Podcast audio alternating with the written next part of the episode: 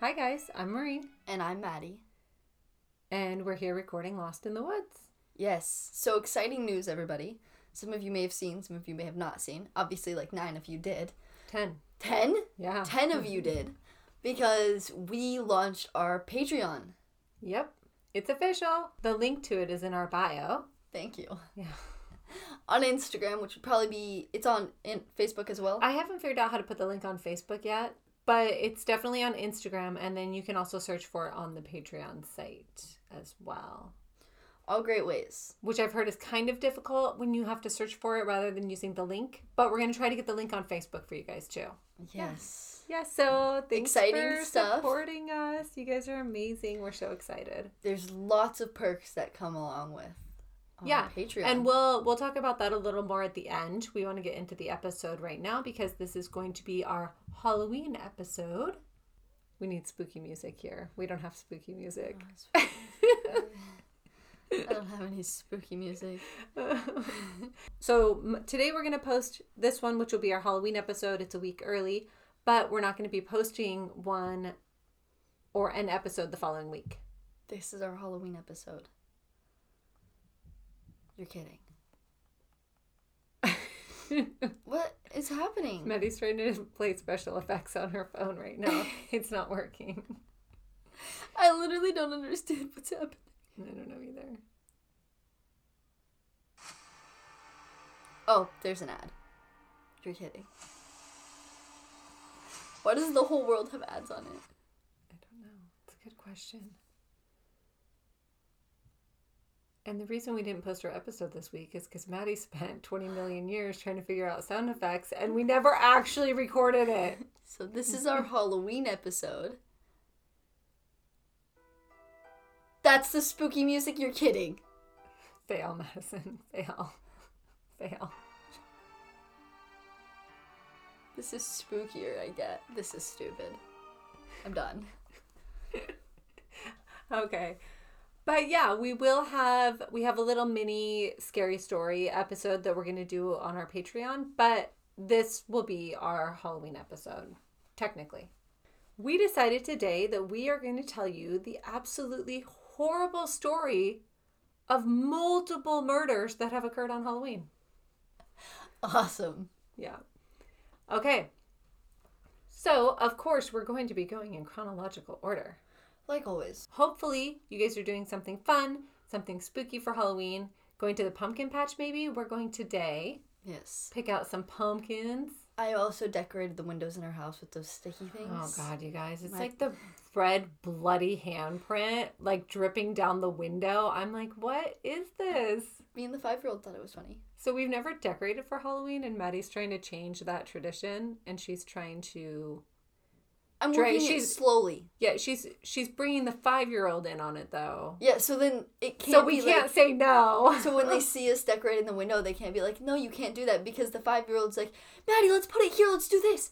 Let's come no, on." but they're literally like sneaking around and giggling, like it's like a secret, like we don't see them doing it. Well, 'cause- that's more of the fun for her.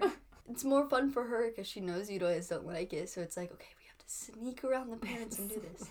thanks. So our house is a little Halloweeny right now. like the smallest amount of decorated for Halloween that you physically can be, It's a That's- lot for me. It's a lot. but it's not. I did also put festive candles in my room, and my mom said that they're contaminating the rest of the house. They are. I can smell them from like anywhere in the house. The other day, Phoenix was like, "Why does it smell like something sweet in here?" And I'm like, "Maddie's room." She's like, "Oh, that makes sense." Like, "Okay," I got some cheap candles that I've already almost burned through in like a week. because you just leave them burning for like hours. yes, because I fall asleep with them on a little bit, maybe. Good. So when our house burns down, you guys can make sure that at our funeral it is said that Maddie killed us all in our sleep because she wanted good smelling Halloween candles. Okay. Fall candles. Fair enough. I want it said at my funeral that Maddie killed me. The candles, in my defense, are in very safe places. Nothing in your room is safe. Your room is a no, that nothing's safe in Okay, there. well, we're ending this conversation and we're going to move on to the cases because I don't feel like getting lectured because that's what this is going to turn into. Because she can turn anything into a lecture about how messy my fucking room is. Or your car. and I'm tired of it. We're moving on to the episode. On October 31, No, 1957. 31st. Shh, quiet. So on October 31, 1957, Peter and Betty Fabiano went to bed thinking they were done with trick or treaters, but in the middle of the night, the doorbell rang. Peter got out of bed and brought candy to the door. It was a woman wearing a mask. She raised her hand, which was inside a paper bag, and shot him in the chest. Because inside that paper bag, she had a gun. Why not just hold the gun?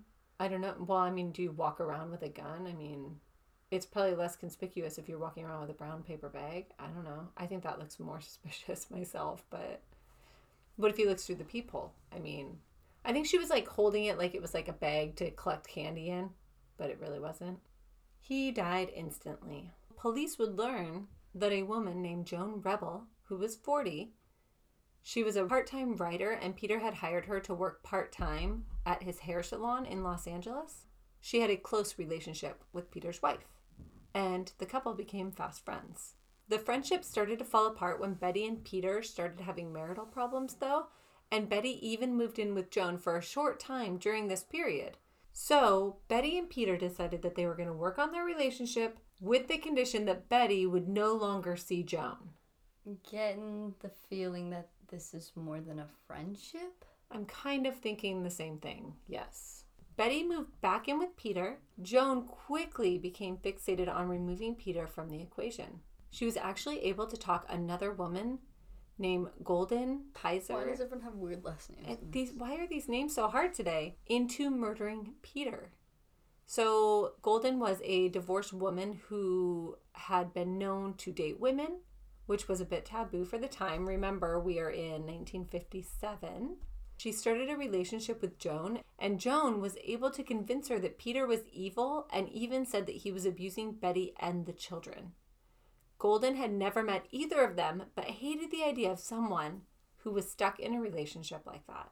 Joan gave her the money to purchase the gun and the bullets that would later be traced back to her. She also convinced her to pull the trigger that night.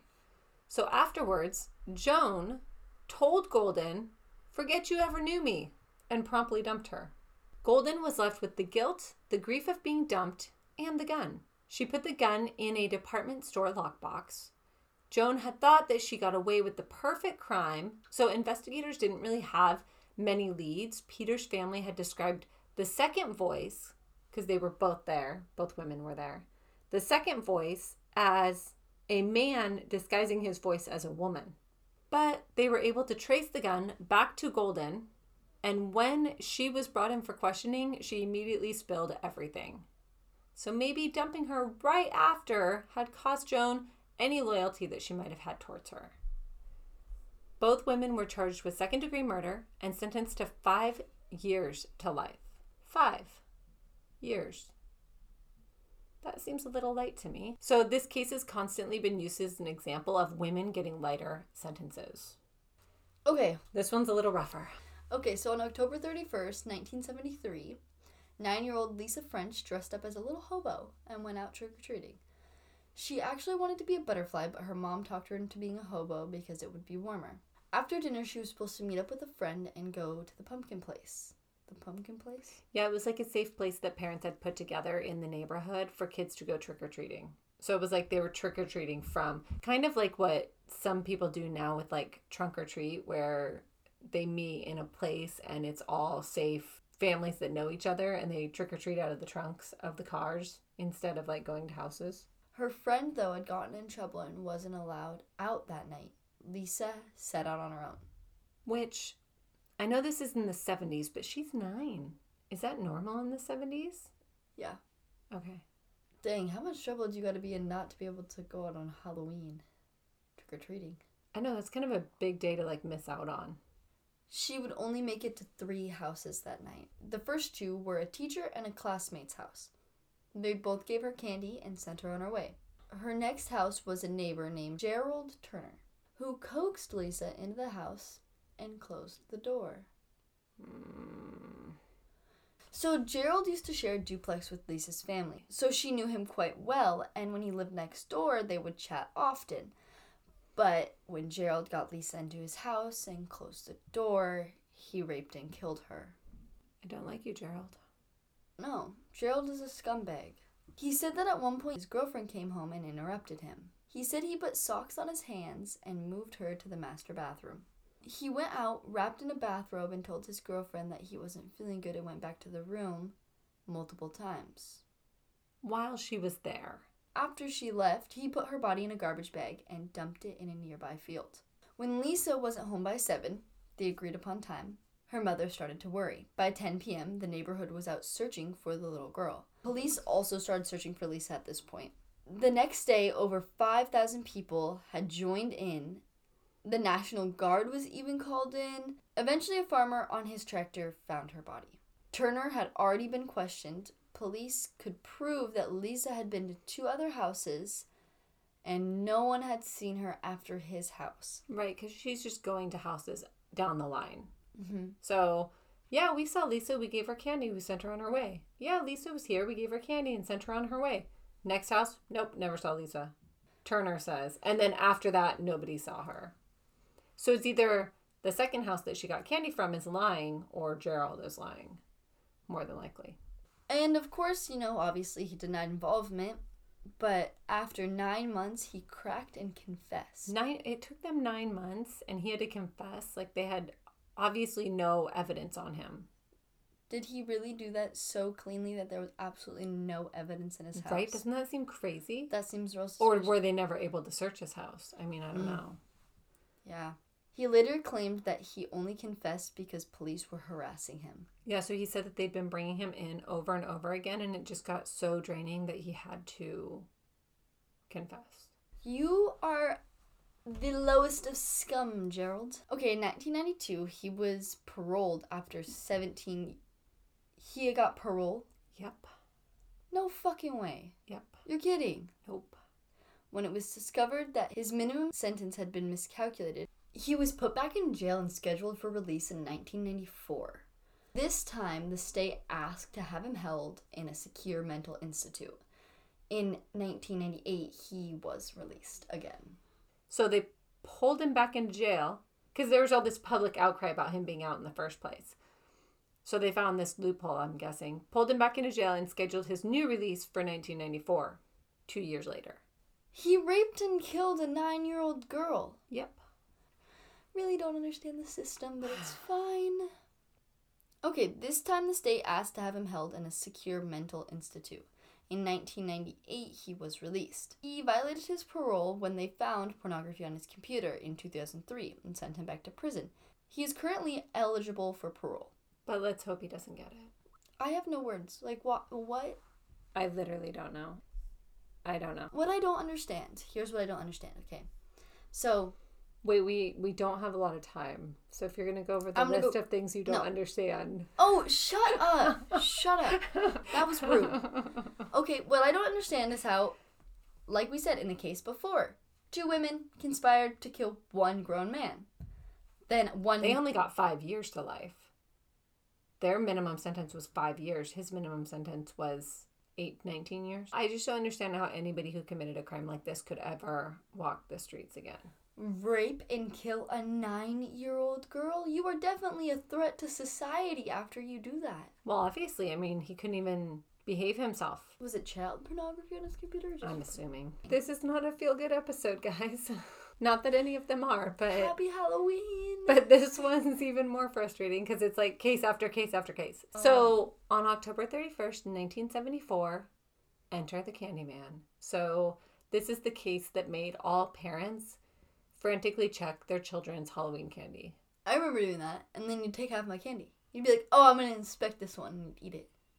No, I would not. If anybody was eating your candy, it was your dad. Mainly my dad. Uh, My we- Butterfingers, all gone. I do like Butterfingers. Okay. Timmy O'Bryan, who was eight years old, was eager to go trick or treating. His dad, Ronald, was out watching over his children. So Timmy, who was eight, and then Elizabeth, who was five. They were out with their neighbor, Jim Bates, and his young son. One house they went to had no lights on, but the children still insisted on banging on the door, but received no answer. The kids ran off to another house and Jim followed right behind them. A short time later, Ronald caught up with the group and said he had good news. He produced a handful of 21 inch pixie sticks and said the house had answered the door after all. He handed the candy out to the children. He also gave one to a boy named Ronald that they had passed along the way.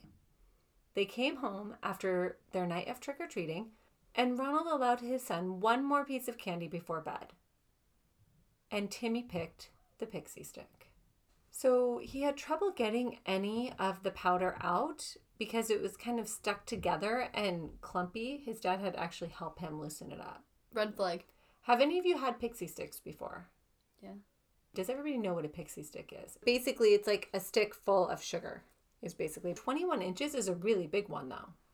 Yeah. it's like those jumbo ones that they make that have like the plastic instead of the paper. Yeah, see, if it was a paper one and like the stuff was stuck together, I wouldn't be. You'd be toss that away because it got wet. Obviously, you know? Yeah. that's what happens to paper. The paper wrappers. Timmy immediately complained about the taste, and his dad gave him Kool Aid to wash it down with. After eating the candy, he promptly became ill and began to vomit. He died on the way to the hospital less than an hour later. The pixie stick actually had enough cyanide in it to kill two people. They tracked down the rest of the children who had received the pixie stick. One of the parents couldn't find it and panicked. They actually found their son in bed holding the pixie stick. He had been unable to open the candy and had fallen asleep while trying. Can you even imagine being told by the police that your son has a Tainted candy. tainted candy and then you dump out his candy bin And you can't find and you can't find it? I would be so panicked. So they took Ronald back to the neighborhood to see if he could point out the house that he had received the tainted candy from, but he was unable to remember. When he finally did remember and pointed out the house, police went there and no one was home. So they went to the man's work and arrested him in front of all of his colleagues. It turned out that he was working on Halloween and his wife and daughter were home and they had turned the lights out early when they ran out of candy and had not been answering the door. It was later determined that Ronald, Timothy's dad, had actually been the one to poison the candy with cyanide. He fed cyanide poisoned candy to his own son. He was in debt and he had taken out life insurance policies on both of his children. He was in about $100,000 worth of debt and he had taken out $10,000 per child in January that year and then a further $20,000 on each a month before Halloween. And wouldn't you know it, he called the insurance company at 9 a.m. the day after his son died to find out about collecting the life insurance. And he gave it to his son and his daughter, his friend's son, and a neighborhood kid to throw suspicion off of himself. So the the poor guy that was arrested that had nothing to do with it, the house where the dad claimed he got the candy from, No. totally innocent. It was Oh the dad the whole time. Seriously, one of the most messed up things I've ever, ever, ever encountered. It took the jury about 46 minutes to convict him.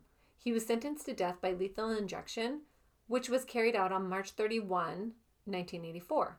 A mob of over 300 people outside chanted trick or treat while chucking hard candies at anti death protesters. Sorry, that's not funny, but I I mean, it kind of is. chucking hard candy. Like, did they bring the hard candy to chuck it at the protesters? oh, I assume. Did they already have it? So, this case, even though it was the dad, this spurred fear into the nation. I mean, parents still to this day check their children's candy for tampering because of this case. Because initially, nobody knew it was the dad. They just knew that a little boy had died from cyanide poisoning from his Halloween candy. There has to be more than that. No, there's been razor blades, there's been all sorts of cases. How messed up are you on the head to put needles, razor blades, cyanide into children's candy? Like, what's wrong with you? It's children. Seriously. Come on, people. Ugh. But yeah. So that's the Candyman. That's how that started, in case anybody was curious. I didn't know that story. I didn't know that story, but I've heard of the Candyman and how he poisoned children's candy, but I didn't know that it was uh I didn't know that it was the dad of the kid. I didn't know that. Yeah. But I on October 31st, 1975, Martha Moxley, who was 15, from Greenwich, Connecticut, She had only moved to Connecticut a couple years earlier, but she didn't seem phased by the move. She was even voted best personality in middle school and had straight A's. Martha lived in a gated community. Martha went out for mischief night. Yeah, so basically, Mischief Night in Connecticut is a thing. It's where the teenagers all go out and they TP houses and they do all of these things. I think it's technically done the day before Halloween there. Uh, it's a bunch of mischievous things that teenagers do, but nothing nothing bad necessarily. Okay. Nothing damaging, nothing illegal. You know, it, it's like fun mischief night. It's like a tradition there. Okay. So by 4 a.m., Martha had not returned home and her mother started calling her friends. One friend told her that she had seen Martha at the Skakels the night before. Martha's mom went and knocked on their door. Family lived across the street from her. The family had seven children, two of which were Thomas and Michael, who were 15 and 17. And remember, Martha is 15. Yeah, so the closest ones to Martha's age. Mhm. The family had had a rough couple of years. Their mom had died of brain cancer two years earlier, and the children were often left unsupervised. So Martha had made references in her journal to advances that Tom had been making at her and that Michael had been upset about it. When Martha's mom knocked on the door, Michael was the one who answered, and he had said that he had not seen her daughter. Around noon that day, one of Martha's friends found her body at the edge of her own property. Imagine, imagine finding your friend's body at 15. No. That would be Traumatizing. so traumatizing. You would literally never have friends again because you would just be afraid of that shit. Like you would. I, I don't think I'd leave the house ever again. Martha had been beaten to death with a golf club. She had been beaten so severely that the golf club had broken and a piece had been stabbed into her neck.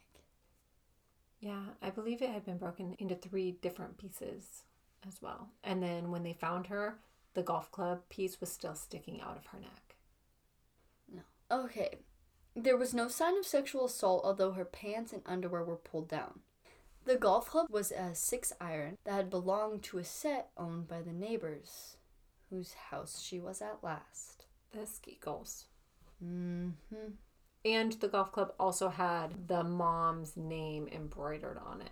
Martha had written in her diary that she needed to stop going over there a few months before her death. Yeah, so it sounds like she already felt like there was something wrong. Maybe that she shouldn't be spending time with these boys, that something didn't feel right. Mm-hmm. When they interviewed Tom, he said that he had last seen her around 9:30 when he said goodbye and went inside to write a report on Abraham Lincoln, Now remember, Tom is the older one. the one that gets mad, right? No. Is that The, no, so Tom is the older one. He is 17, and Michael is the younger one who's 15. So Tom had been making advances at her. Oh, but and Michael- Michael, felt like she was like flirting with him or leading him on or something. Mm. So teachers had denied that this was ever an assignment, but despite that, he passed the lie detector test. Yep. They investigated the father, but nothing ever came of that. He failed multiple lie detector tests, which is interesting. But like we said, lie detector tests, I have such little faith. I don't think that they are super accurate. which is why they're not. What is it? Medicinal? But, but what is? Admissible. Admissible? Yeah. I don't know what the They're word not is. admissible in court. Yeah. Admissible in court. So the case stalled, and some believed that this was because who the family was. They were a very influential family because they were cousins of the Kennedys. Yep. Okay, two decades later, the case had been reopened. Two years? Two decades, not even two years. Two, Two decades. decades. later, Yeah. the case had been reopened. And Michael, who had been 15 at the time, was their prime suspect. Many inconsistencies came out, including one where Michael admitted to climbing the tree outside Martha's bedroom and masturbating that night. Right, which that's kind of a really strange detail to have change in your storyline because that was not any part of his story earlier. So I'm not sure why you would even tell the police that. I'm not really sure, but And Tom's saying that him and Martha had engaged in mutual masturbation that night. which what all of a sudden 20 years later both these boys are saying they were involved in some sort of masturbation scheme with her like But why? why? Why are you saying Why? that you engaged in Exactly. mutual mas? ha- Well, here's one thing that I was thinking. Maybe they thought, with the case being reopened at this time, 20 years later, that maybe there was DNA. And Tom was worried that his DNA would be on her, so he came up with this story. So, yeah, I don't know what you're doing, Michael, and why you're sharing this information. That you climbed a tree? Right. But also, this tree's on her property too. Maybe they're both trying to account for their DNA Being potentially being on her in some way, shape, or form. Michael's in her yard masturbating.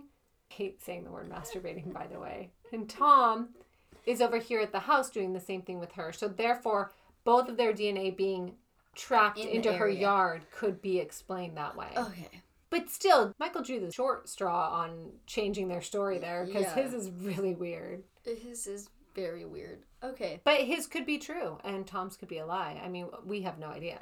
So, 25 years after the murder, Michael was arrested and convicted of the murder and sentenced to 20 years to life in prison. He maintained his innocence, and on May 2nd, 2018, his conviction was vacated. He Yep. had only served 11 years. So he's free right now. The prosecutors are still trying to find a way to bring this case But- tr- back to trial, but Why was Michael the one that was arrested? I'm not sure why they fixated on him, especially since it sounds like in the earlier investigation, he wasn't really even a suspect. It sounded like they were looking more at Tom and the dad, but something made them fit. So, so 20 years later, what even brought them back to this case is there Yeah. was a rumor that one of the other cousins in the family had been responsible for her murder, that he had been at their house that night and that he was actually the one responsible. When police went to look into it, they discovered he had nothing to do with it, but it made them relook at the case. And all of a sudden, these new detectives, prosecutors, all zoned in on Michael.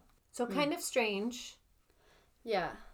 I Kind know, of man. strange. So, on October 31, 1979, Shirley Ledford was hitchhiking on her way home from a Halloween party. Okay, I'm going to say it again. Don't hitchhike. Especially after hearing this story, you're not going to want to hitchhike. I don't want to hitchhike at all after the rest of our fucking episodes. I must say, I must say, I have a very different outlook on hitchhiking now than I used to. This one's real icky, though. She was picked up by two men in a dingy van. Again, one more thing that I'm going to say here. Don't get into a van. Don't get into a Don't dingy van. van. Don't ever trust a van. Vans are scary. Ah. So, one of the men she recognized because he was a patron of the restaurant where she was a part time waitress. So, she probably felt a little safer getting into this van with him because she at least knew one of the men, right? She's not safe. They offered her marijuana, which she refused. They pulled onto a secluded street where they pulled out a knife and then bound and gagged her with construction tape. What's construction tape? I don't know what construction tape is actually. I'm guessing a really strong tape. If you know what construction tape is, let us know. Because I don't know what that is. Because I mean, if it was duct tape, I feel like they'd say duct tape, but they call Or it electrical tape? Yeah, maybe electrical tape. Maybe it's electrical tape. Is it? I don't know. We've name? talked about how we don't like tape. I don't know. I don't like electrical tape at all. Unfortunately for Shirley, this turned out to be the Toolbox Killers. And if you've heard of the Toolbox Killers, oh, they're real bad. They're real, real bad. These two killers were known for picking up female hitchhikers and torturing them with tools typically found in a toolbox. No. I don't like that. no. No. No. It's all the things we don't like Hammers. are coming out, you oh. guys. No. No, it gets worse. Okay. So they also recorded and took pictures of their victims during their killings, which is how we know what happened to Shirley. I'm going to get through this really fast, guys. Okay. So, This is hard to listen to. So yeah. So maybe take a break if you need to right now. It's not fun. And I'm also going to leave out some details as well. If you want to know more details, you are more than welcome to go and find them, but I did not include all the details in this case or one other case that's real bad. Happy Halloween! So, time to go take a break if you need to. If not, here we go. So, on the tape, she can be heard screaming. She's being raped and tortured, which included pliers and a sledgehammer. She was hit 25 consecutive times upon the same elbow with the sledgehammer for some reason. Why? I do not know. 25 times in the same spot. Why?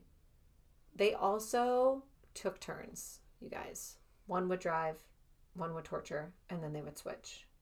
So they tortured her for about two hours before strangling her with a coat hanger, and then they dumped her body in a random yard. She was their fifth and final victim, and thank God one of their friends actually turned them in. So one of them had been like blabbing to a friend at one point, and he actually turned them in. The one that didn't cooperate was sentenced to death, and the other one got 45 years to life for cooperating. Jesus. Don't hitchhike Don't. I don't even walk by creepy vans in parking lots. And be even more suspicious of anyone with a toolbox now. Jesus. Toolboxes. We're adding Um, toolboxes to the list. We better be afraid of everyone that lives in this house because we got at least six toolboxes I was gonna garage. say we have a few toolboxes laying around. All right, here we go. So on October 31st, again, 1981, Ronald Sisman, who was 39, and Elizabeth Platzman, who was 19. Which, by the way, might I just say, that's a little larger gap than I would like. I would agree with that. That'd be you with a 39 year old right now. Who do we know that's 39? That's older than me, I think. right? I'm 38. Yeah. That's older than me. That's higher than I would go. I wouldn't go 39. So Ronald had invited his girlfriend Elizabeth over for a photo shoot. I don't like photo shoots because that one killer, the one. Yeah. What's There's a lot of Do things. You know that- his name? Is this from Criminal Minds or is this in real life? No, it actually the real life killer. No, it's from what? It's it's not. It's from Mindhunters. Mindhunters. I But he's a real guy. He's a real guy. He's a real serial killer. So Maddie and I started watching a new crime show, so you guys are going to be hearing new crime examples that It's- are not just from Criminal Minds or The Office. no, we started watching Mindhunters. It took me about three episodes to get into it. I, it was like still going for me. But it was like, really, it was uh, really, it's really good after you get past Yeah, that. it's really good. Yeah, But it's like it's a little graphic. you hear the, it, it is. It's very graphic. They don't Thanks for the anything out. warning, Maddie. The first episode, I was like, "Oh my god!" And then literally, there's been like no gore in like the next three episodes, and I'm like, "Thanks, guys." Like, so, So- yeah, new references coming your way. They were enjoying wine when a group of masked individuals showed up at their door. Ronald opened the door. The couple was found early the next morning. They had been beaten and shot in the back of the head at close range. The apartment was ransacked and the furniture had been ripped and other items were torn apart. There was no forced entry, obviously. There was a 25 caliber pistol that was registered to Ron and was believed to be the murder weapon. That was missing. That gun was missing. It's nowhere to be found. Also, the victim's driver's license was missing. Which sounds like a hit to me. Bring the driver's license. This is who I killed. Some believe that Ronald might have been involved in drugs, but nothing was found to prove that. And this case is still unsolved. But it gets even weirder. hmm While in jail, the son of Sam killer, who they also talk about, they also interview him in the. Mindhunters. Mindhunters. Yes, yes. He allegedly predicted the murders in advance. He also claimed that he was only partially responsible for the killings that were mm-hmm. attributed to him. He said that he was part of a satanic cult and that Sisman had a video of one of the Son of Sam shootings and was going to give it to the authorities, so the cult killed him. Yeah, and who knows if this is true or not. I mean, this information came out after the fact. Somebody saying, well, he told me this was going to happen before it happened. So, October 31, 1981, at the St. Francis Covenant Convent, at the St. Francis Convent in Amarillo, Texas. Can we call it a covenant? No. I like that better. It sounds like witches. I like Convent. it more. It's a convent, you guys. In Amarillo, Texas, I want to live in Armadillo. Armadillo. Armadillo. Whatever it is. Sounds like armadillo. I want to live there. Amarillo. No, just because of the name, not because of anything. Because I know nothing about it. I just like the name. Perfect. Okay. So nuns noticed that there was a broken window in the community room and they called the police immediately. Sister Tadea Benz, who was 76, was found naked and had been stabbed, strangled, and raped in her room. Her bloody clothing and a knife were found under the bed. Witnesses had seen a man with dark skin and black curly hair outside the convent the night of the murder. This murder also resembled another one that had occurred on July 9, where a woman named Narnie Bryson, who was 77, was raped and murdered in her home. I have a really big issue with old women being raped and murdered. I have a really, Right? I, I don't like that. Ah, this bothers me so much. So the MO was similar, and DNA in hair that was curly and black left by a Hispanic man had been found at the other crime scene. So they're kind of matching them up, right? We've got a witness saying they saw a black curly haired man Mhm. outside the convent, and then we've got DNA from a black curly hair at the other crime scene. Okay. So, semen had been collected at our current crime scene, but since the pathologist didn't have the proper equipment to analyze semen at the time, he discarded it. The f- what's wrong with you? Like he just threw it away. Someone and to smack this man on the back of the head. yes, this was in 81, but still, people knew what DNA was at the time, or they knew like that was starting to be a thing. A clairvoyant, actually named Bubbles, started calling newspapers and saying that she had a vision that it was a teenage boy who wore a fake wig and lived on the same street as the convent. On November 9, Johnny Frank Garrett was arrested. He lived across the street, and a witness saw him running from the convent that evening.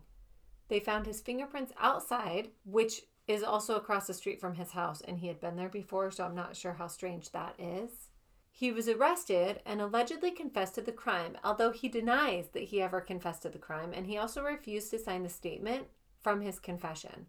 So basically, he said he never confessed to anything and that the police are lying. The DNA hair left behind was from a black or Hispanic man, which Johnny was not. He was white and had light brown hair. Then he doesn't even fit the, the the thing that the witness said that saw him outside the church. No, but another witness said they saw him, him, Johnny, running away from the church. So two different men were seen by two different witnesses outside the church. Okay. Okay. One with curly, dark hair, and then Johnny. Okay. Okay. Um, also, for some reason, Johnny was never even questioned about the other murder, even though police had believed that they were connected. He was convicted and sentenced to death. His last words were, I'd like to thank my family for loving me and taking care of me. The rest of the world can kiss my ass. And he claimed that he was innocent until the end. Eventually, another man named Rueda was convicted of the murder of Narnie, which was the first original one, after police received a DNA hit from that DNA evidence. But he was not charged with the murder of the nun, even though he actually confessed to it. Trigger warning I did cut a lot out of this particular one, but if you're a little extra sensitive, this might also be a good one to skip. Yeah. Yeah. Maybe. And we're not going to talk about all of it in this one. If you want more fun details, we'll probably talk about it a little more in the bunker talk. But for for now, Yeah. Or you can look it up yourself. or you can look it up yourself way, it's it is public information. it's real disturbing though. You guys don't look it up. You don't want to know. I I don't even want to know. You don't want to know. But I'm okay. about to read this, so I guess I'm gonna have to find out. You don't want to know the other. You don't Oh, want to know what I didn't put in here. Oh, okay, okay, okay, Okay, good. Okay. Um, so on October 31st, 1984, Dorian Herbert, who was eight months pregnant, No. Oh this takes place in San Jose, California. At 9 p.m., there was a knock on her door, and when she answered, a man with a wolf mask said, I'm going to kill you. And you guys, guess how we know that the man in the wolf mask said that? Because her four year old daughter was there during the attack. She was there. I can't. I, that's that's like Phoenix. I can't. Okay. Phoenix is already scared of the world. I like already want to skip this one and we've just started it. Okay, go. Dorian's husband Charles ran to the store to get more candy and had stopped by the liquor store. Naturally, Halloween candy, mm, liquor. Right, like and he he estimated that he was gone for about 15 minutes. Oh my god. But when her husband came home, it was a bloody massacre. And the baby was no longer in her stomach. You and she was very pregnant at this time, right? eight months. So Doreen was still alive barely. The baby was not, but she died before she could make it to the hospital. And their daughter, their four year old daughter, she said her mommy had told her to go hide behind the couch. And so she did. And that's where they found her. I'm not okay. I'm so not okay right now. I'm mentally disturbed. So, officers found a bloody wolf mask at the scene and followed a trail of blood all the way down the block. Yeah, and at this point, they believe that the assailant got into a vehicle because the trail stops. Yeah. But spoiler alert, you guys, this was her ex husband, Michael Dennis, that committed this crime. So, the couple had divorced in 1977. They had a son named Paul together. He was bitter and struggled to find a new relationship. Dorian had remarried and had a daughter. Tragically, in 1980, four year old Paul had crawled through the gate and drowned in Dorian's pool. Right, and this kind of sent Paul into a really bad place because in Paul's mind, She killed their child. she not only did she kill her child, but he had this idea that it was premeditated and that she did it on purpose for some reason.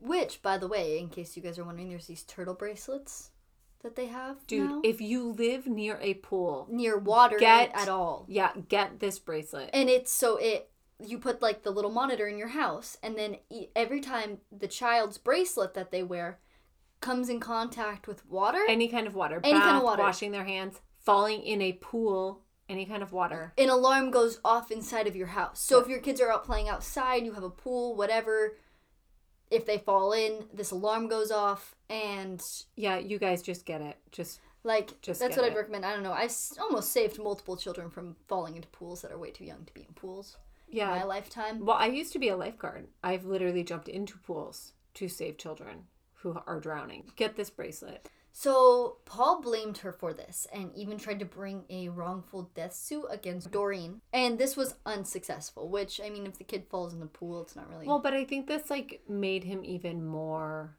yeah, angry. More angry. And I think as time went on, he just got more and more angry about it. Okay. So when Do- when Doreen announced in 1984 that she was pregnant with a boy, Paul snapped. Yeah. Paul was sentenced to death and is now sitting on death row. Right, which I think he'll probably just be on death row probably for the rest of his life. I would But- guess this happened in the 80s. Yeah, so I mean, he snapped in his mind. She murdered their son and was now replacing their son with another baby. Like, he also was unsuccessful in finding new relationships. Like, he had all these other issues. Mm-hmm. So he just snapped. That was it. Our next one happens in 1992. Please don't yell at me for pronouncing this very wrong because Maybe it's going to happen. Maybe you should look it up. Yoshihiro Hattori and another student named Haymaker. That one's easy. That's probably not how you That's pronounce not it. how you say it. okay, I'm sorry. Somebody nicely correct us, please. So they were Japanese exchange students who had been in the States for a couple months. They were heading to a party in New Orleans that had been organized by Japanese exchange students. So Yoshi was dressed in a white tuxedo in imitation of John Travolta's character in Saturday Night Fever. Don't look at me. I don't know what that means. Maddie's shaking her head like I don't know what that means. Saturday like- Night Fever. The hell is Saturday Night Fever? I'm trying to do some of the dance moves for you guys. I don't even know it's what not Saturday working. Night Fever is. It's a movie. It's a very famous movie. Like, look it up sometime. It's fine. Okay, I'm not old. So it was about 8 p.m. Him and Haymaker, which we're pretty sure that's not how you say it, they were having trouble finding the address of the party, which is understandable. They're not from around here. Addresses probably work a little differently. So when they finally found what they thought was the house, they rang the doorbell, but no one answered. Bonnie, who lived at the residence, opened the side door and saw a haymaker who was wearing a neck brace due to a previous injury and had bandages on him for his costume. He was walking towards her and she suddenly panicked and slammed the door and yelled at her husband Rodney to get his gun. What? Yeah, this escalated real fast. Real, really, really quickly. This is So- Halloween. When he opened the door, Rodney yelled at the boys to freeze or the men to freeze. Yoshi continued to walk towards the man, saying, We're here for the party. He was also holding a camera, which was mistaken for a weapon. They're having a Halloween party and she's freaking about someone. They're not having a Halloween. They're at the wrong house, but they don't know it. So Rodney shoots him because he's telling him to stop. Yoshi's not understanding him and is walking towards him, trying to explain to him that they're there for the party. He thinks that the gun is some sort of like prank or joke or Halloween something. So Rodney shoots him. The homeowner, so he claimed that he thought Yoshi was trespassing with criminal intent. And this was just an ordinary guy. Rodney was a 30 year old supermarket butcher. He was at home with his wife, but it is Halloween. He did have decorations on his porch, and his porch light was on when this happened. So the only thing that I can think is that whatever the other student, however he looked or appeared or walking towards the wife, she made her husband believe that there was a threat outside. He walked outside, gave instructions. The instructions were not followed and he fired. But I'm sorry, it's it's Halloween. Like there's two I mean adults basically in costume, but still, I mean, why even open your door? Be careful what door you knock on on Halloween. Apparently.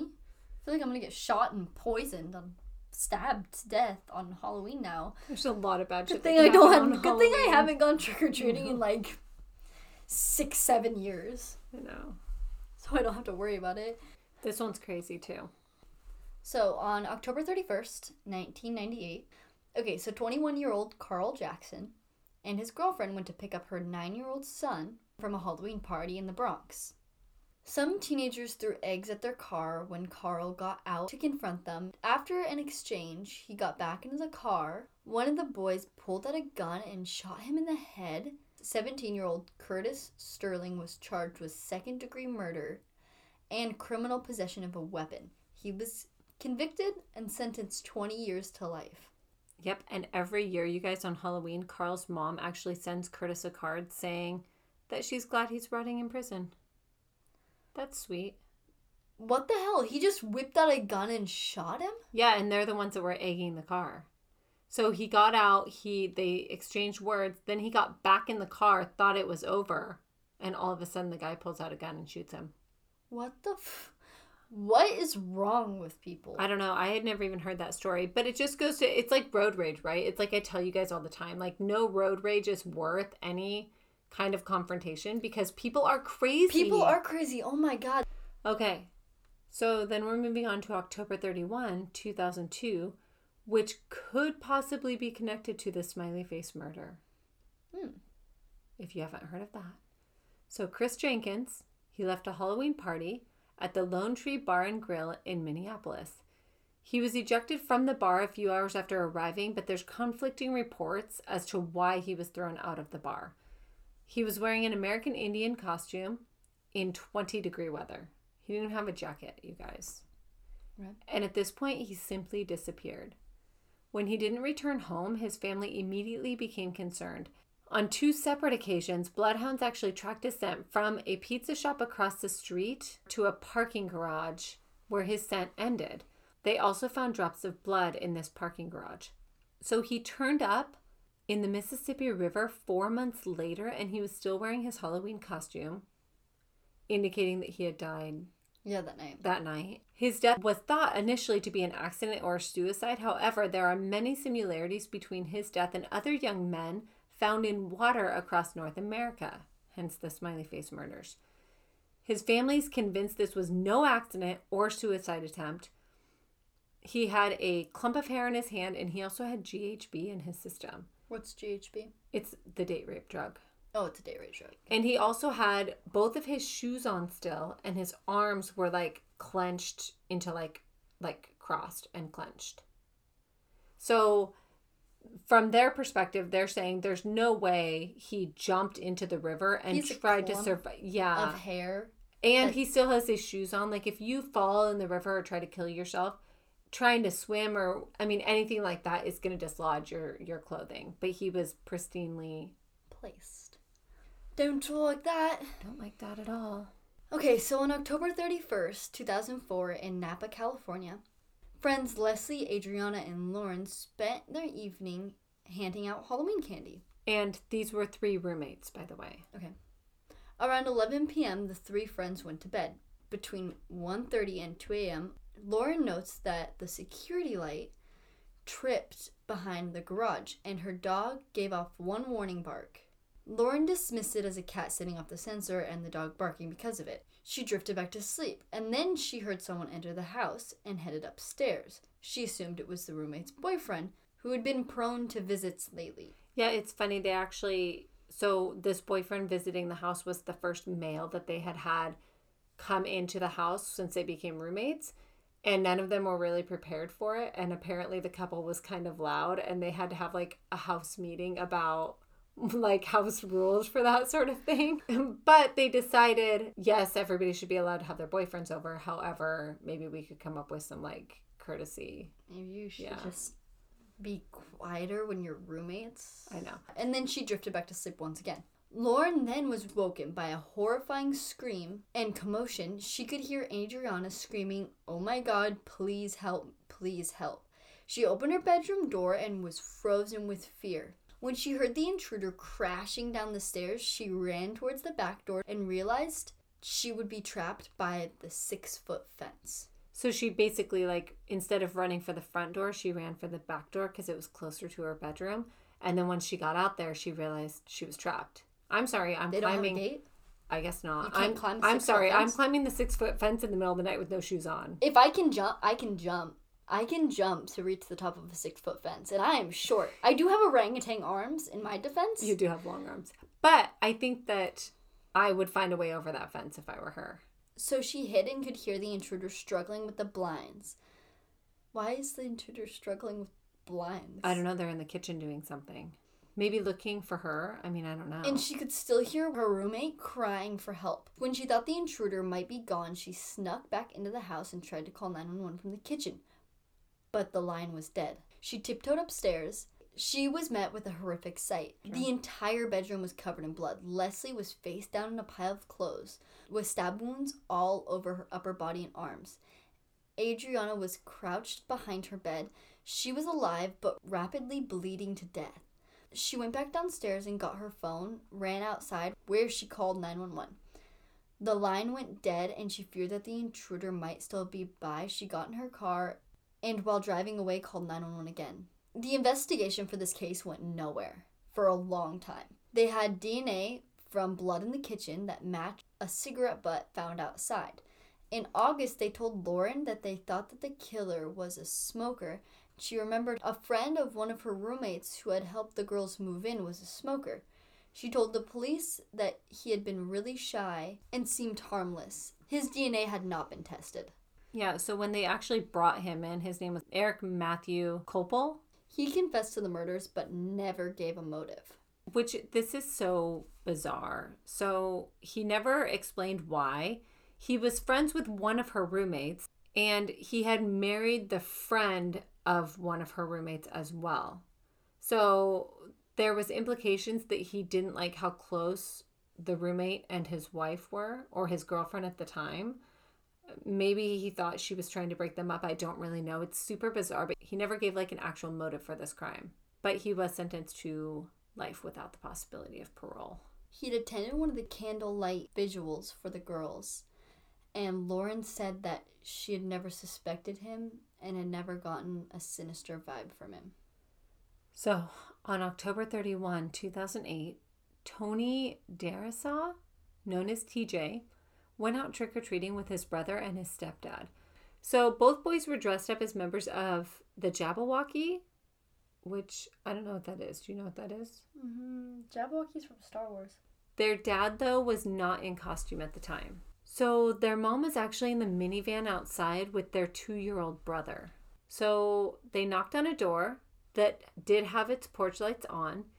Instead of candy, they received 29 bullets through the front door with a fully automatic AK 47.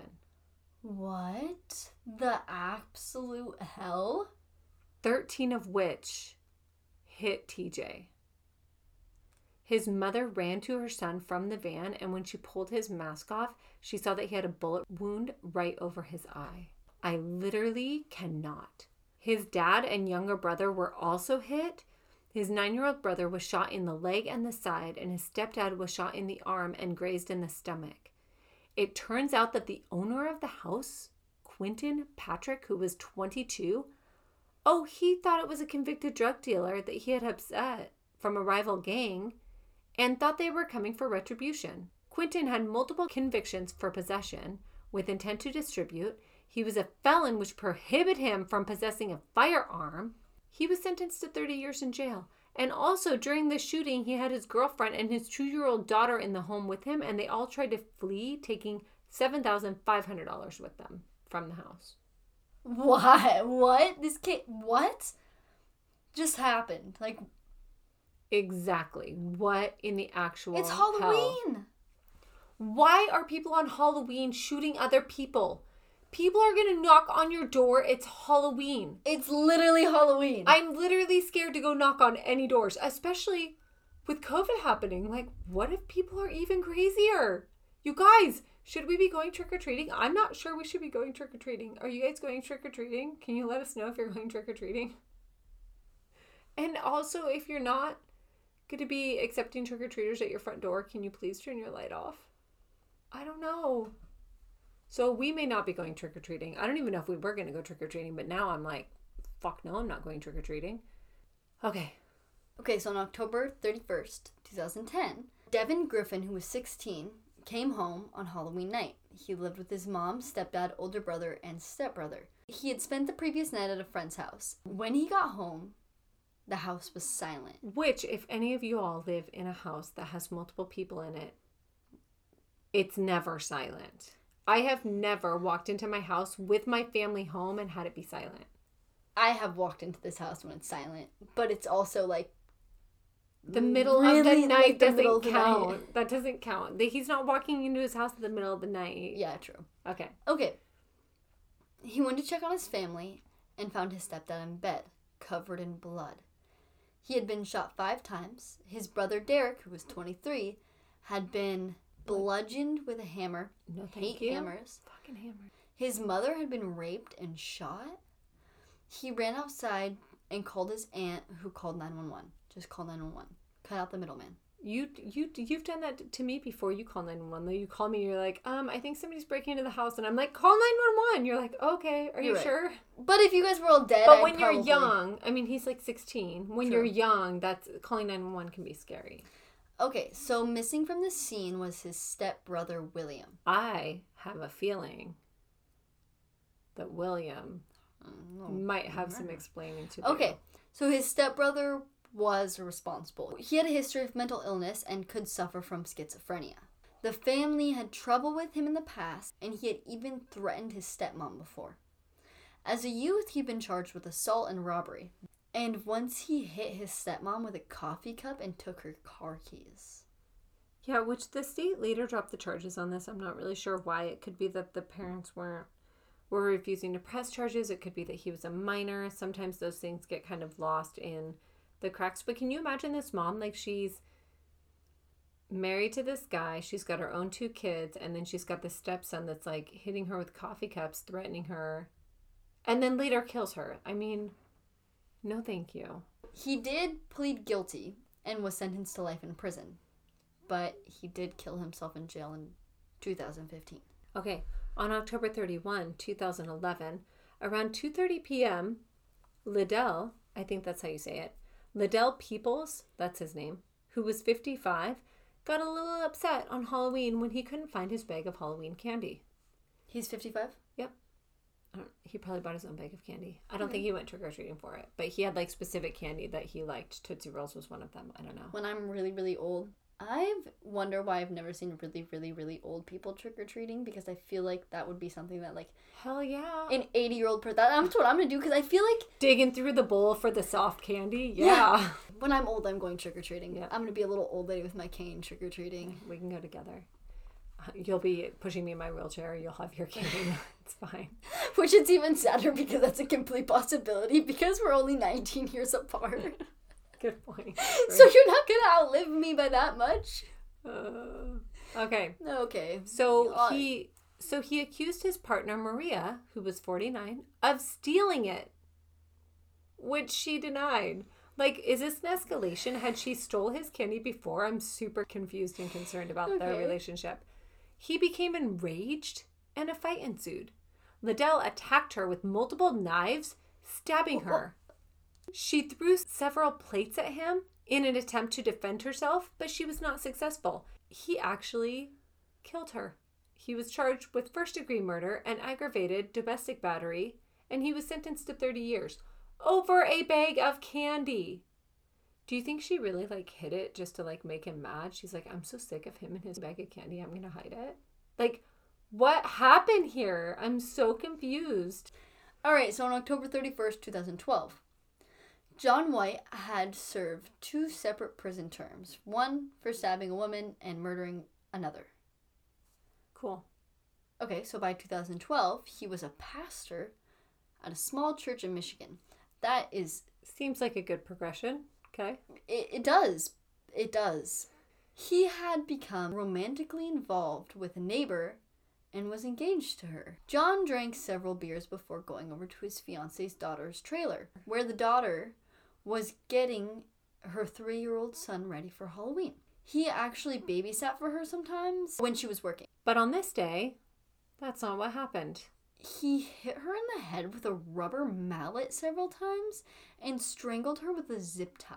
He dumped her body in a nearby field, then returned to help her son finish getting dressed for Halloween. Yeah, and then he passed the boy along to his father when he came to pick him up. So he ended up, What in the heck? What in the heck? Like, what a weird. How do you. gets out of prison, becomes a pastor, watches this watches his fiance's daughter daughter's kid multiple times. Then all of a sudden Halloween's just like He's like, drinks a few You beers know what? and he's like, you know I'm gonna what? kill her. I'm gonna kill her. He actually he ended up being convicted for this. Obviously, he did end up committing suicide in prison. But um, his reason, he said, was that he wanted to have sex with a dead body.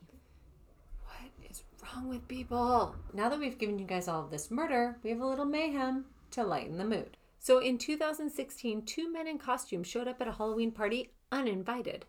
This party was in San Antonio. One of them was dressed as Krueger from A Nightmare on Elm Street. No, thank you. And for those of you who are really young like Maddie, that's the 1984 horror movie I do know Nightmare on Elm Street. Okay, good. After starting a fight, the two were asked to leave. That's when they pulled out a shotgun and began firing. Oh Four God. men and one woman was shot. The woman actually tried to drive herself to the hospital but got into a car accident because she shot. All eventually made it to the hospital, and I'm pretty sure they all survived. Why? But side note, I don't think those men were apprehended. So this is a lot of mass people getting. I mean, not all of them get away with their crimes, but a lot of these So it sounds away. like he got away with his crime. yeah. All right. Cookie Monster stabbed in Times Square. Yep. While attempting to break up a fight In Times Square. in Times Square. This is happening in Times Square, by the way, guys. Like in Times Square. Yes. Cookie Monster was stabbed in the back. This fight was between a man dressed as a World War II military pilot and a man dressed as an American Indian. The man dressed as the pilot had taken offense to the man dressed as the American Indian, and a fight had broken out. And then Cookie Monster attempted to break up this fight, and he was stabbed in the back. And the other two were unable to be located when So- the dust settled. They ran. Yep. They ran. And I'm I want to know who stabbed Cookie Monster in the back. Can you imagine? You just watch Cookie Monster get stabbed in Hey Times babe, Square. Hey babe, how was your day? Oh, you know, oh, well- stabbed Cookie Monster in Times Square. It was cool. like Okay, so this one though, this one, this one takes the cake right here. Okay. Did this one happen in 2012 when those clowns were terrorizing the world? I don't know what year this one happened. Okay, a Tennessee clown was arrested. The clown was apparently chasing cars. It was the married mother of three, Candy Creedle. She was also charged with public intoxication and making non emergency 911 calls. She was also partially nude, but was wearing circus makeup to look like a clown. Maybe she was just really drunk and her makeup was really smeared because she was sweating it off. And then she got hot from chasing cars and had to take some of her clothes off. Maybe this is totally innocent. Um, No, it's not. She had like full on clown makeup on. Can you imagine though? Like you're like driving along and you're and there's like a half naked lady with clown makeup on, like chasing your vehicle. Do you not remember the 2014? I think it was 14 uh, or 15. When all the clowns were when all out. the clowns were around and Dude. like you're it was an actual fear to get killed by clowns no, just in the middle of terrifying. the street. Terrifying. I hate clowns. And I cannot believe that's not like a marked time in our history because that was a different level. Clowns, no thank you. Okay, so teddy bear arrested. yeah. That's the name of this one. So in Indiana, Travis Wallace, who is 28, dressed as a teddy bear, he had been threatening hotel employees with a knife. When arrested, he was found with two 10 inch hunting knives and and a folding knife and a box cutter. Why do you need so many knives, teddy bear? I don't know. Come on, Teddy, put your knives away. Okay. He'd revealed the knife to a hotel employee after standing silent behind her for 20 seconds. Yeah, so no thank you on that one. Like, I guess I need to be afraid of teddy bears. What the hell is this? And how did she not know he was standing behind it? So they have this on video where he's like for 20 seconds, like standing well, behind Well, maybe we'd if the I feel like that if the hotel was loud. No, like, there was there's no way. happening? There's no way. Okay, there's more though. Okay, he then went to the hotel's laundry room where he showed the knife to a surveillance camera Yep. and made stabbing gestures before sliding the knife across his throat. And keep in mind, he's doing all of this, you guys, while dressed like a freaking teddy bear. I can't. Can you imagine being the cop that had to watch that surveillance footage? What kind of teddy bear costume is he in? I don't need even to- know. I need to know. know. Is he in like a full fledged like head, or I is in I like think a, it's like the whole thing. I eh, think or- it's like the whole yeah, thing. is he in like a teddy bear, like a big Yes. teddy bear thing, or is he in like one of those pajama teddy bears things where his face is just showing? No, he's in like the whole thing, I guarantee it. Okay, so one thing about Halloween, you guys, crime does go up anywhere from 15 to 60% depending on the area. Number do you want to do you want to guess what the number one crime is on Halloween? Okay, so Halloween. Okay, Here. so I would have to guess. It would probably be the same as most holidays that involve parties and different things, which would probably be DUIs or drunken things. DUIs is number 1. okay. DWI, yeah. Okay. Number um, 2. Number two, probably hit and runs. Nope. Number Think two, about your audience. What age group is really enjoying Halloween? vandalism. No, what age group is really enjoying Halloween? Children. Teenagers probably. Uh, so it's not vandalism. Nope. Theft. Nope.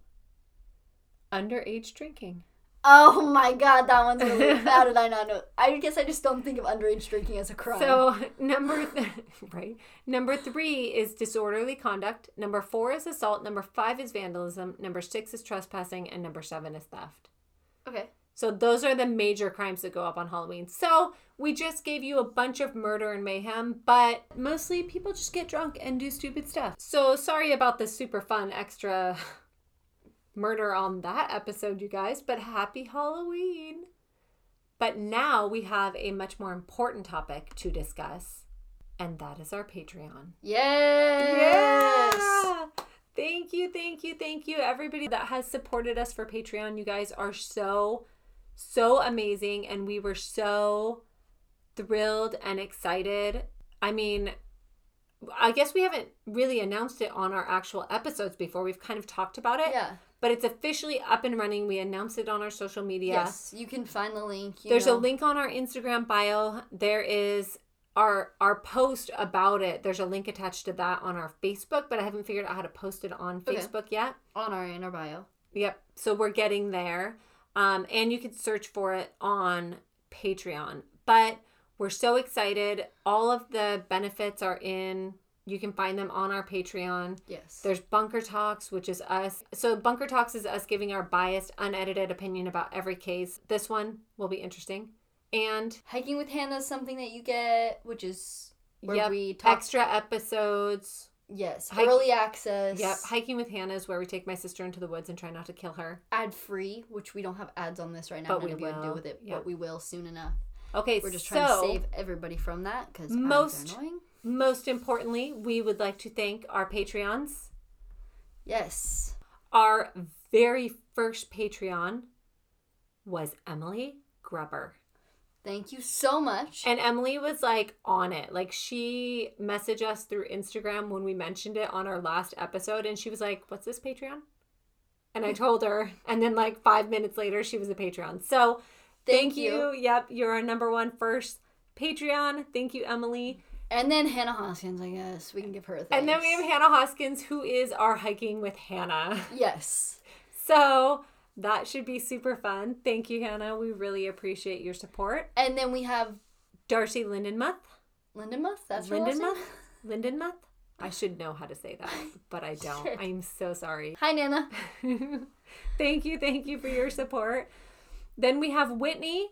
Thank you, Whitney. We so appreciate your support. You're amazing. Thank you, thank you. And then we have Adam Bryant. Thank you so much for your support. We know you've been listening from the beginning. We really appreciate you. Thank you, thank you. That's tight. And then we have Liv Fairhurst. Thank you, Liv, and welcome to our Patreon. Also, she's in Great Britain.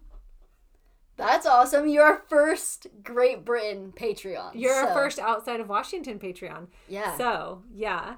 And then we have Linda Widowson. Hi, Linda. also out of Washington. Yeah, thank you for your support. We really appreciate you. And then we also have Dina Ramirez. Hi, Dina. Thank you, Dina, for your support. We so appreciate you. Welcome to Patreon. We also have Amber Schultz. Hopefully, that's how you say it. If it's not, correct us. Welcome, welcome to Patreon. Okay, and then we have Anna Leach. Hi, Anna. Thank Th- you. yeah, thanks for supporting our Patreon. Our first Australian. Our first Aussie. Yeah. so thank you. And Anna, by the way, is the one that's helped us pronounce some things from our Australia cases. Yes. Thank you so much. Thank you, Anna. She's the nice one. She's the nice one that was like nice about it. We talked about that in one of our episodes. Yes. Uh, Oh man. New South Wales. Wow. but Anna, thank you so so much for your support. We really appreciate you guys. Do you want to try to say this next one? Nope. No. We're going to go with Clinton White. You have a very cool second last name or middle name. I'm not really sure, but we will not get it right. I guarantee it. Luciana Vamp White. Clinton Luciana Vamp White. That And one. I have the most basic name on the planet. And there's people who have cool ass last That names. is such a cool name. So I we don't know if that's how you say it. Hopefully it is. Hi Clinton White, thank you so much for becoming a Patreon, especially from New Zealand. What? That's what NZ is, right? Thanks Clinton, we're so excited to have you. Yeah, from New Zealand. Woo! Thank you. And then last for this week we have Lacey. Thank you, Lacey, for becoming a Patreon. We so appreciate you. Thank you, thank you. I- I think that's everybody. Is it? Yeah, 13. Thank you so much. Yeah, you guys, we so, so appreciate you. Get ready for your stickers. They're coming. I know, we actually, somebody already got one today. So I sent them out the day before yesterday, and somebody already got one today. That was fast. I know. So your stickers are coming. Thank you guys. You And- guys are so, so amazing. Yeah, We're thank you so much Yeah. to being our first Patreons. I know, we're so excited. We so, so appreciate you guys. Also, if you're a Patreon, let us know what else you want from us. If you guys want us to do a live or anything like that, we're totally open to anything. So, yeah, let us know. yeah. Let but know, thank you for supporting us. If you'd like to become our Patreon, come on over. We'll get your sticker in the mail. We'll give you a call out on the show. Okay, but yeah, so that was our Halloween episode. Thanks for coming. Thanks for listening, you guys. We're going to have a little mini like horror story, ghost story. We're going to have a little mini ghost story on Mhm. our Patreon in the next week or two. And remember, we don't have an episode next week. We'll be back the following Monday. We just got a notice saying that kids are not going back to school on the 26th, like Good projected. Not in school. So we might be doing this for a little while longer, you guys. Just hang in there. I know all of you guys are probably going through the same thing where everybody's super struggling and super frustrated. At least I know I am. I mean, I know there's those moms out there, and I kind of hate you that are like, this is great. Like, we got our schedule and we got our plan and we got our whiteboards up, and everybody's got their own desk.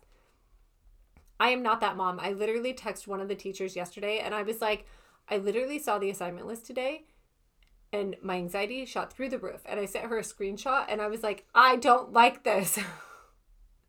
and then I was like, by the way, thanks for being a teacher. We appreciate you. so we're right there with you guys. We're kind of in the muck with you. Like, we know it's hard and we know it's frustrating right now. And we're trying to be here for you guys. And yeah. And this might actually be a long episode. Sorry about that. Shit, two hours. We've been recording. We did get a little sidetracked, so we'll see what it is once I edit. But With all my boy drama. Maddie had some boy drama today.